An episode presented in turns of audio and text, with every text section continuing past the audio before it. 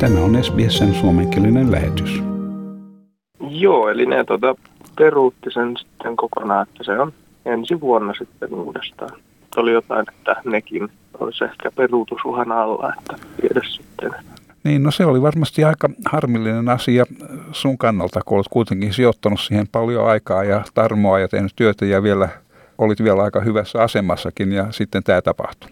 Joo, kyllähän se aluksi oli vähän hähä ja siinä seuraavan viikon aikana sitten iski aika kovaa, että sitten harmitti aika todenteolla. Ja tietysti sä aiot mennä mukaan ensi vuoden Eurovuosion kanssa, niin pystytkö sä käyttämään sitä työtä, mitä sä oot tehnyt tähän saakka, vai aloitatko kokonaan uudestaan sitten? No se on periaatteessa ihan aloitetaan alusta, että onhan se omalla tavallaan kiva, mutta onhan se vähän puuduttavaa. Sitten tietty harmittaa, kun on mennyt koko niin kuin vuoden työ silleen hukkaa. Niin, joka on periaatteessa ollut niin kuin vain kenraaliharjoitus ensi vuotta varten. No voisin noinkin ajatella totta. Niin, että ehkä sitä jotain hyötyä on. Se on ainakin semmoista niin kokemusta ja olet varmasti paljon vahvemmassa asemassa sitten. Mm, joo, kyllä mä sanoisin, että niin kuin tollen kokemuksen pohjalta niin oppipaa kaikkea uutta laulutekniikkaa ja miten olla lavalla ja muutenkin, niin ei se nyt ihan turhasta ollut sitten. Oliko tämä sun ensimmäinen yritys Euroviisuihin? Joo, oli. Esiintyvänä taiteilijana tietysti tämmöiset niin Euroviisut on aika makeita juttuja, mutta mistä se niin syntyi se ajatus, että mitähän jos nyt te kokeilisi tota? No se oli vähän semmoinen niin kuin pieni idea takaraivossa ollut aina välillä, että jos tulee joku mahdollisuus lähteä mukaan ison projektiin, esimerkiksi Euroviisuihin tai muuten, niin sitten niin kuin lähtee siihen. Sitten mä sain niin kuin sähköpostia tuolta levyyhtiöltä, että heillä olisi tämmöinen biisi, että haluat niin kuin, että Euroviisuja ajatellen niin kuin tehty se, että kokeillaanko mennä. Sitten sille, no mikä ettei. Aika silleen spontaanisti loppujen lopuksi. Miten tämmöinen biisi, niin kuin, miten se valitaan? Kuka se valitsee? Onko sinä vai onko se levyyhtiö vai joku tämmöinen asiantuntija, joka veikkaa, että joku määrätty biisi olisi niin kuin todennäköisesti vetävä? No se on vähän se tuota, varmaan just tolleen kaikkien osapuolet, tietty levyyhtiö sitten ekana ehdotti ja sitten mä olin silleen, että kuuntelin pari otteeseen, mä olin silleen, että tämähän on tosi hyvä biisi ja siitä se sitten niin kuin lähti, että ei silleen hirveästi mitään niin kuin muuta ajatusta ollutkaan siinä sitten. Ei, ei. Että tykästyin biisin saman tien. Kai se on että tuommoista biisiä, että sitä, siitä pitää tykätä itse, että sitä saa hyvää jälkeä. No niinpä. Mutta Eurovisiohan kuitenkin nyt esitetään vähän on niin virtuaalisesti kaikesta tästä, vaikka ne on itse tapahtuma on peruutettu, mutta siinä on kuitenkin tapahtumia. Sä oot mukana niissä kanssa, eikö niin? Joo, me kuvattiin tuossa, koska siitä pari kuukautta aikaa, vai kuuka, viime kuussa taidettiin kuvata noita niin kuin kotona tämmöinen esitys tästä biisistä. Niin mä uskoisin, että se näytetään sitten tässä korvaavassa ohjelmassa. Ja tota, no kaiken näköistä muutakin pientä haastattelua tällaista ollaan kuvattu, että niitäkin varmaan siellä sitten näkee. Miltä semmoinen tuntuu? Se on aika vaikeaa, kun ei sitä suoraa kontaktia yleisöön. Joo, onhan siinä oma, oma tota haasteensa, mutta sitten taas, että mulla on aika hyvä mielikuvitus, mä voin kuvitella sinne sitten sen yleisön, mitä ne mahtaa ajatella niin. tästä ja tästä. Niin. Ei silleen, niin kuin, tietty, olisihan se kiva mennä ihan oikein yleisön eteen, mutta tämä nyt saa käydä tähän väliin. Joo, ja se on niin kuin hyvä, että eletään tämmöistä aikaa, että se on teknisesti mahdollista tehdä näin. Mm, kyllä.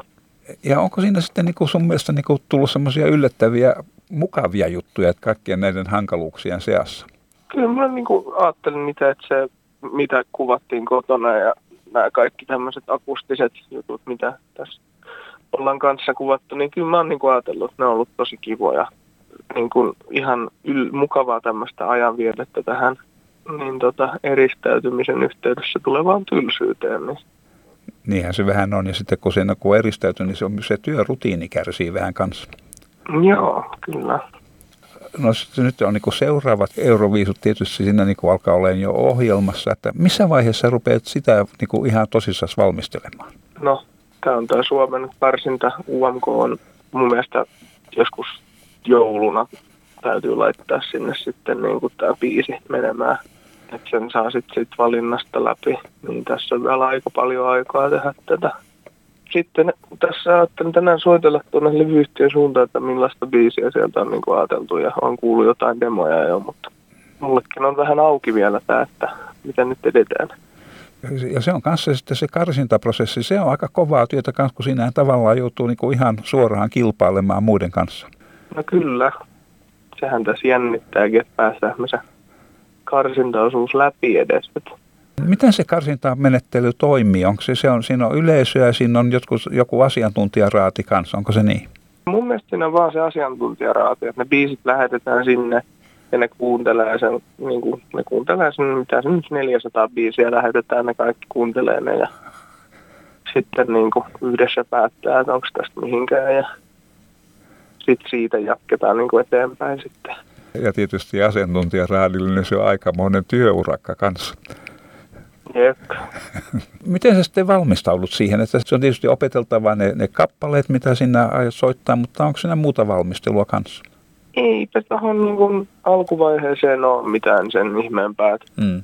Ottaa nyt, että tulee toi biisi ja ruvetaan työstää sitä ja sitten vähän semmoista henkivalmistautumista, jos nyt pääseekin sitten, niin ei sellaista mitään niin kuin hirveän tota, massiivista kuitenkaan.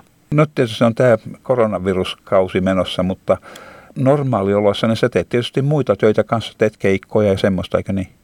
Keikkaa nyt pääasiassa tämän pyhimyksen kanssa, minkä kanssa meillä oli yksi tämmöinen biisi, missä mä oon mukana, niin siinä on niin kuin käyty sitten keikolla ja no itse tässä muuten sitten koitan vähän opiskella ja tällaista. Että... Hmm. M- m- mitä sä opiskelet? Ää, mä opiskelen media-alaa, eli kuvan käsittelyä. Onko siitä niin tulossa sulle ammatti? Se on vähän sellainen plan B sitten. Niin. Jos ei musiikkihommat ala pyörimään, niin niitä voi sitten tehdä siinä välissä. Miten sen päädyit tähän laulamiseen? Mistä se, niin se innostus siihen syntyi? No se on se innostus musiikki ollut vähän niin kuin lapsesta saakka, että aloitin joskus neljävuotiaan soittaa viulua ja sitten tota, opetin joskus 13-vuotiaana. Ja yläasteella sitten äl, niin kuin tajusin, että osaan laulaa ja niin. sitten siitä niin kuin eteenpäin ja hain Voice of Finlandiin. Ja no siitä sitten päädyin tähän Pyhimyksen biisille ja sitä kautta sitten kanssa niin kuin tuli tämä UMK ja Euroviisu-homma. Ja sulle on siis sitten näistä, näistä niin kuin musiikin muodosta, niin se on se laulaminen, joka on sulle se, niin kuin se ykkösasia. Joo, laulaminen on se. Toivotaan, että sen menestyt ensi vuoden Euroviisos ja ainakin täällä päin seurataan innolla sitten, että mitä sä teet ja SBS-radion puolesta, niin mä toivotan sulle sitä kaikkea onnea ja menestystä. Kovasti kiitoksia sulle Aksel tästä haastattelusta. Kiitos myös teille. Haluatko kuunnella muita samankaltaisia aiheita? Kuuntele Apple, Google tai Spotify podcasteja tai muuta suosimaasi podcast-lähdettä.